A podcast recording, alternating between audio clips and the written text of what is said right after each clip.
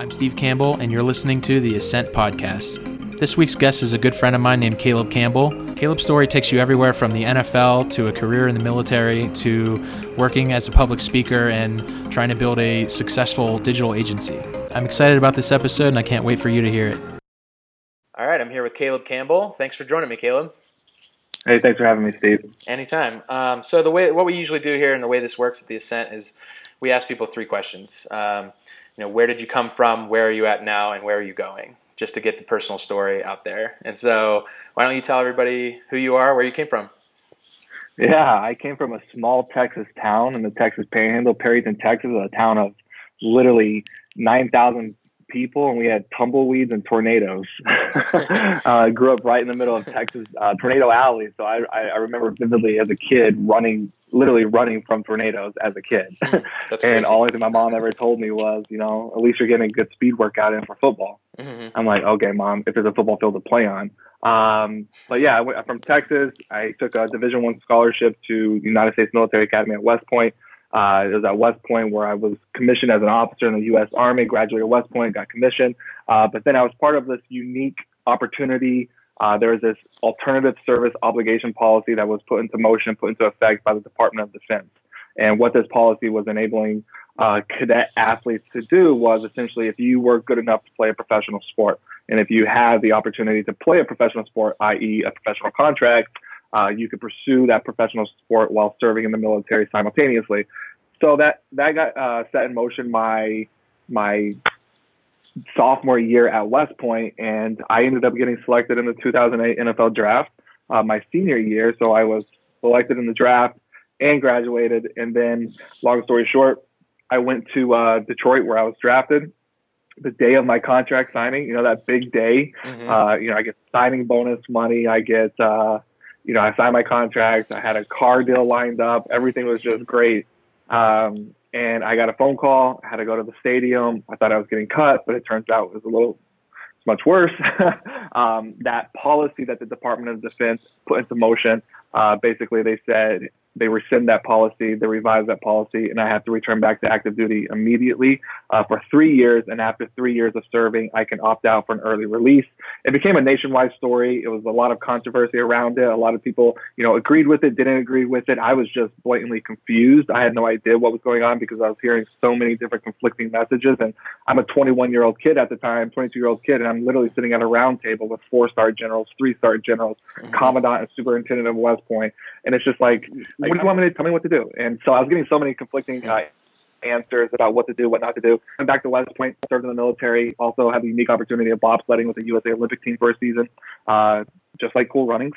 Yeah, that's awesome. and I went from there. I got back in the NFL, man, uh, and that led me to Buffalo, New York. I, I got done playing, and I'm in Buffalo, New York, and uh, I I do like you know a lot of freelancing, a lot of social media marketing, digital marketing for clients, and a lot of public speaking. That's crazy, man.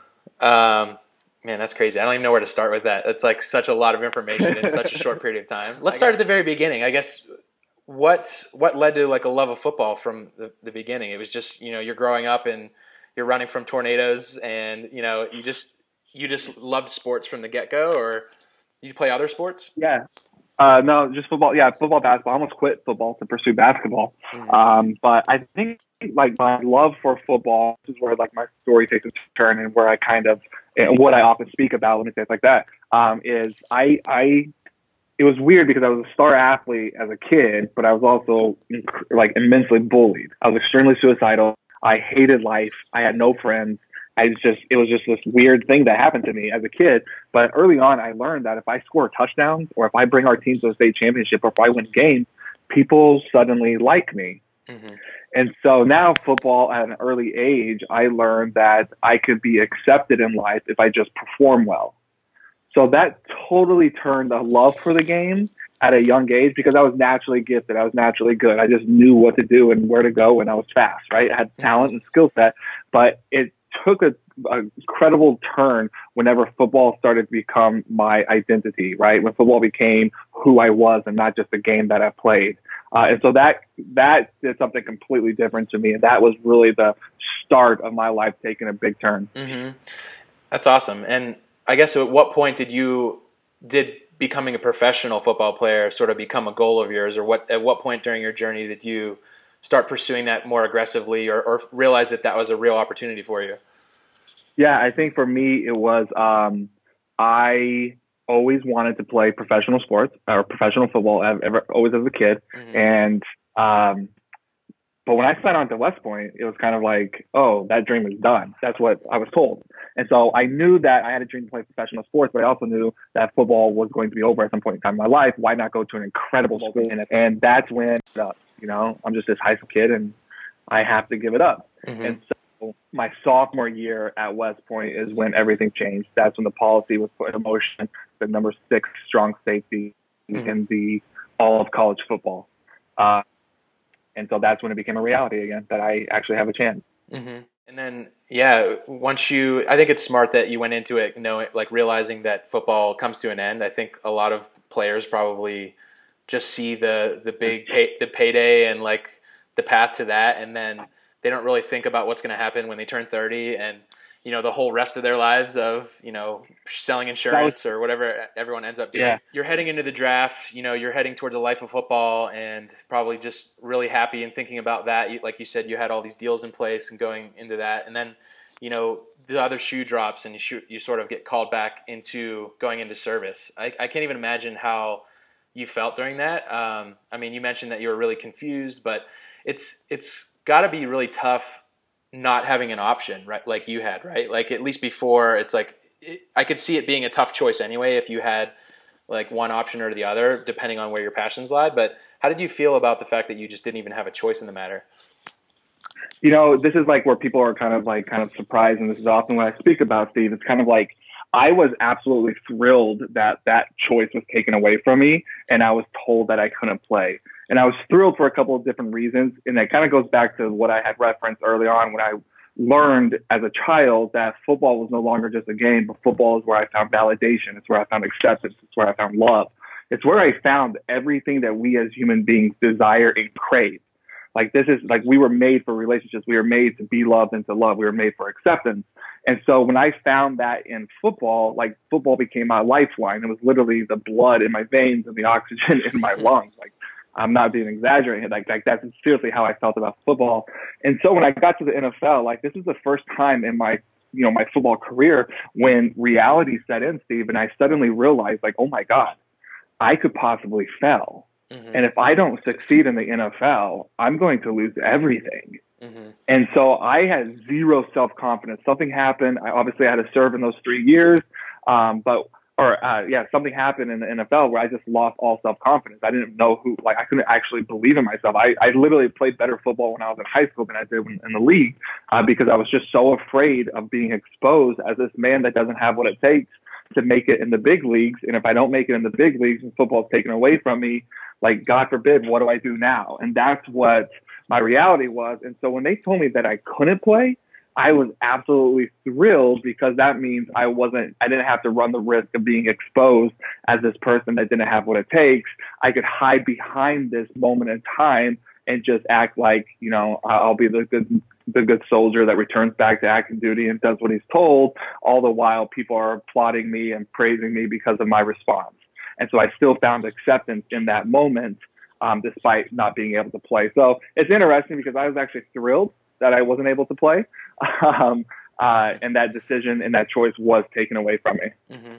So tell me about, um, you know, once you went into the service and then you came back to football three years later, what was that like? And was that something that you did you notice a difference in how you felt about it or did you really miss it that much that that's what, what drove you back or? yeah so that's when it gets kind of interesting i knew what i had experienced when it, right before i was told that i couldn't play and i knew that okay if i have a couple of years to really prepare um, to really get myself prepared for that moment in time if the chance or the opportunity comes back to me. Because at this time, I didn't know if I was going to be able to play or not. It was kind of up in the air. I didn't know if another team was going to give me a shot, right? Mm-hmm. And so I woke up, Steve, and I'm like, I, I trained like I've never trained before.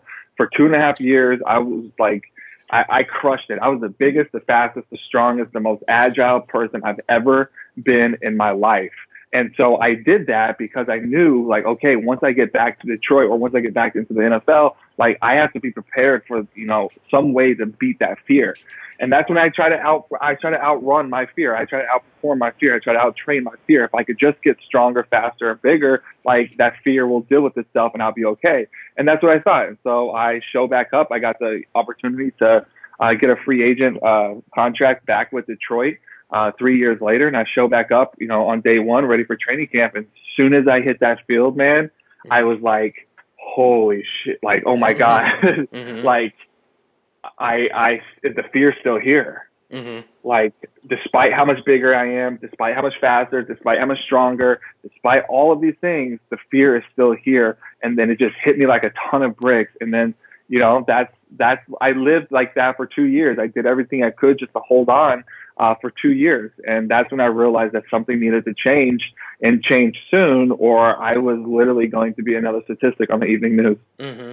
There aren't too many people that have a story like yours, and that's why I was so interested in helping to tell it. And in the fact that you had something taken away from you, and then you come back and to to learn that you know that was still there is really is really interesting because it's just being in that same type of situation where um, you know nothing's really changed other than you, know, you got stronger and faster and more mature over that time, I'm sure. But um, you know, just recognizing that that's part of the industry that you're in, and then living under fear like that is not something that you hear or you know think about very often as a fan. Of. Do you have a favorite football moment from your playing days? Is there anything that oh, stands oh, out from your career? Or? Yeah, not really necessarily in the NFL. I mean, I spent some time with Kansas City, and I I just fell in love with Kansas City. That's a great city. Uh, I think my favorite like you know football memory of all time is probably in college my sophomore year uh, when we beat Air Force at Air Force in the first time in like you know so many seasons. Uh, we beat Air Force at Air Force, and I think like I was I think I set like a single season record for like the most single tackles in one. I think I was, I was, I was like 25 tackles in one game. Mm-hmm. Um, That's incredible. And that was just an yeah, that was just an incredible moment.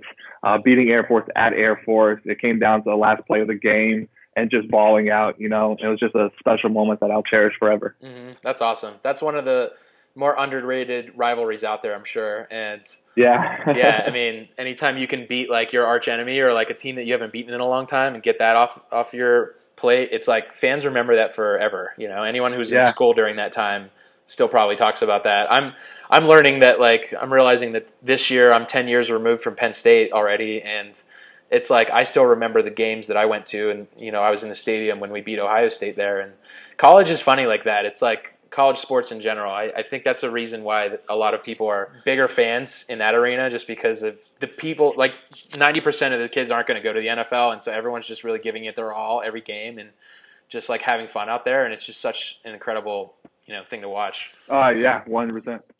Cool. Well, um, thanks for catching us up on where you came from. I guess let's spend a little bit of time on talking about where you're at now. I mean, you talked about you know you've been getting into some speaking and uh, doing social media and marketing and that kind of stuff that overlaps a lot with my expertise and my world I come from. And so um, where are you at right now? Yeah so um, I basically just like I said like I, I, I helped run a marketing agency here in Buffalo New York. We started about four years ago. We scaled it. I recently just stepped away from that.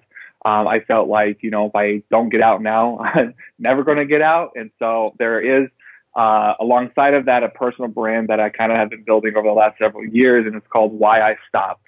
Um, and essentially, I wanted to take this last season of my life, and this is often what I speak about, but I wanted to take this last season of my life and try to somehow articulate it in a way where I could build an ecosystem uh, that and a community that people can read these stories or hear these podcasts or listen and watch these different, you know, moments in time that people have experienced and find themselves in that story. And so I, I created this platform called Why I Stopped, and it's just essentially an opportunity for people to share their story where they stopped doing something uh, for a season of life so that they could look internally uh, because they've realized that no matter what they do, no matter how much money they make, no matter how much progress they make, no matter how much success they experience, or how many people they date, or cars they drive, what the real issue is. The real issue is internally, and if they don't fix that, they're going to continue to go around the same mountain. And so it's been an incredible response. I just recently released it a few weeks ago, really, uh, and I haven't been able to really dedicate much time to it. But overall, I've had, you know, I think the first story I released is a, a, a girl who wrote why I stopped going back to relationships that are bad for me, and it was just about this idea that she was never going to allow somebody to love her more than she loved herself. So she always found herself in these toxic relationships with people that never valued her. And she always blamed the guy for that or, you know, having bad guys in relationships. And she, over time, realized that the real issue is her inability to value herself. And so she stopped dating for a season of life and then she fixed that and now she's in a thriving relationship and she now speaks about that moment in time. And I released that. I love the story. It was well written, but I was shocked, you know, over about three days, it had over 7,000 views. Wow. And so a lot of people, like it's big numbers for me, it might not be big numbers for you or some other people, but a lot of people, you know, resonated with that story. And then on the other end of it, this platform also gives the opportunity for people to share their stories. And I'm so, so thankful, like that people are willing to step into that, you know, that level of vulnerability and speak their truth because you know other people might be dealing with these same issues or you might be putting to words what other people can't put to words and it's going to be equally as liberating for that person reading the story that identifies with it but it's also liberating for that person who's telling the story to tell their story. It's so empowering when you can understand that your story actually makes a difference that's awesome. First of all, I love the fact that you refer to a year in someone's life as a season of life. I, am probably going to steal that and use that because I'm such a sports guy. Um, yeah. But no, I think you touched on a really great point in terms of vulnerability. I think one thing that one of the biggest things I've learned since trying to tell other people's stories and giving them a platform in the ascent is that you know a lot of the stories that are most compelling or the things that warrant the most attention are the, the pieces that you don't see every day. They're not the fluff pieces of like just the positive aspects of people's life. And you know, the fact that people are willing to get deep and be vulnerable, and then you're able to capture that and put that out there, is you know really the first step in building a powerful brand and you know taking people in the right direction in order to leave an impact on the world. I think, and I think Absolutely. that's I think that's great what you're doing. I, I have you found it um, easy or difficult to get people to, to locate people to share their stories or to find people who have compelling stories, or are people starting to come to you now? Uh, a few people are starting to come to me, but I'm trying to be a little bit more strategic in who I invite to share their stories. Mm-hmm. I've had some people tell me their stories, and I'm like, did you speak this into your iPhone? Yeah. it's like it's just not well written. And now, so I'm also offering people the opportunity to maybe tell their story over video or um, through, you know, if they want to create graphics, if they're an artist and they want to create imagery to portray their story, I'm more than happy to allow that as well or to offer that uh, kind of avenue of approach. Uh, and so I've done most of the lead generation, but there are some people beginning to trickle in. Mm-hmm. That's cool. Well, I wish you the best of luck with that stuff, and I, you know, I, I contributed a piece to it. Um, yes, sir. And I am looking forward to seeing you grow that brand. I know that I know from experience that it isn't easy and it takes a lot of time, but I think focusing on and putting the onus on people and their stories, I, I just think that there's something inherently great about that, obviously. And, um, you know, I, I'm excited to hear like what you learn, you know, throughout your journey of covering that type of stuff. Awesome. I appreciate that. Let's talk a little bit about the future. I mean, you talked about you, you recently just left the company that you helped start and you're now pursuing this uh, why I stopped brand, and I guess so. Like, what are your goals coming out of this, and where do you see it going in the future? Yeah, I really want to focus on why I stopped, and you know, just really try to get a lot of people's stories out there, and just really create great content that uh, helps remove that stigma around vulnerability and storytelling, and telling and owning your story and telling your story. Um, but I think for me, you know, I I would like this in a couple of years to become, you know, some sort of conference or a weekend event mm-hmm. uh, where you come and you hear great stories and you engage in different workshops uh, that allow you to begin to own your story and to deal with your pain. Uh, a lot of people are doing this, you know, like, you know, obviously Brene Brown is the leading front runner, uh, pioneer mm-hmm. in regards to storytelling and vulnerability. So I'm not trying to like do what other people are doing. Um, it's just, but I'm also not opposed to just latching on to what they're doing. A lot of people are doing great things and mm-hmm. I'll get, you know, attached to them as much as I can.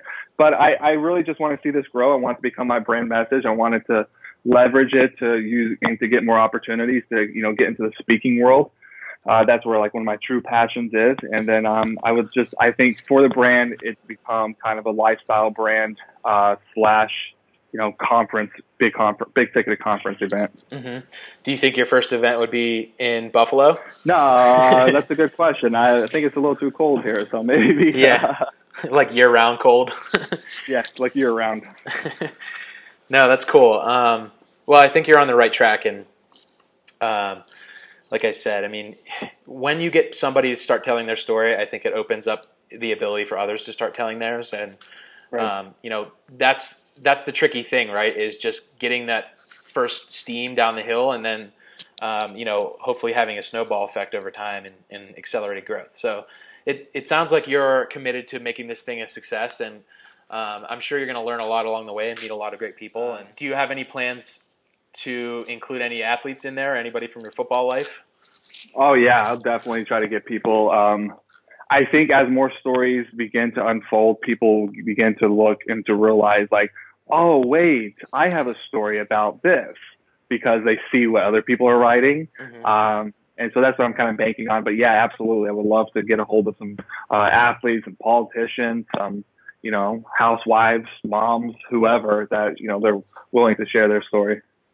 Awesome. Well, I, like I said, I look forward to following it and continuing to be a part of it. And um, you know, I'm always going to look for opportunities to collaborate with you in terms of the ascent because we we obviously have a lot of crossover opportunities. I think with the different types of stories and um, you know, I'm just all about trying to help people get from point A to point B and. Um, you know, I appreciate you coming on and helping share your story with us so that we can help other people learn about the paths of people such as yourself, even though you're a pretty unique guy. so thank you. no, thanks for having me, Steve. I really appreciate it. Cool. Um, just to wrap up, do you want to let people know how best to get a hold of you so that they can follow you and your progress and everything on social? Yeah, I think uh, Instagram is just you know underscore Caleb underscore Campbell. So that's just at Caleb C A L E B underscore underscore Campbell, and that's just like Campbell Soup. Mm-hmm. Uh, that's where I'm probably the most active. Not too active on Twitter. Uh, so that's probably the best way to get a hold of me. And then why I stopped is just whyistopped.com. Perfect. All right. Thanks, Caleb. Thanks, Steve.